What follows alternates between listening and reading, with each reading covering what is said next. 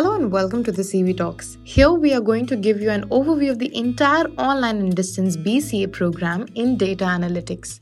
Moving ahead, you will hear about the details of this course, its eligibility criteria, its core subjects, and other information regarding job opportunities after the completion of this program. So, BCA in Data Analytics is a three year undergraduate program that covers the different aspects of technical and management in data analytics. Here, the individual going through this program will get an in depth knowledge of programming languages, data structures using C, and technical reporting languages. So, the minimum duration of this program is of three years with a maximum duration of six years. The extra two years is provided here to give flexibility to its candidate hailing from different spheres of life. The major subject that this degree comprises are C programming, learning labs, Linux, operating system, data structures, C, computer networks, data visualization, and there are so many other major subjects. For being eligible for this course, the candidate should be a 12th pass out from a recognized board with the minimum percentile of marks. Here, the fees might vary between 50,000 rupees to 2 lakh rupees in total. There are many universities that offer this course, and you can even check them out on College Vidya website and compare them. Last but not the least, career opportunities that you can go for after completing this course are many. You can plan on becoming a data analyst, a data scientist, a machine learning engineer, a business analyst, a software engineer, etc. And for all these job profiles, you can find jobs in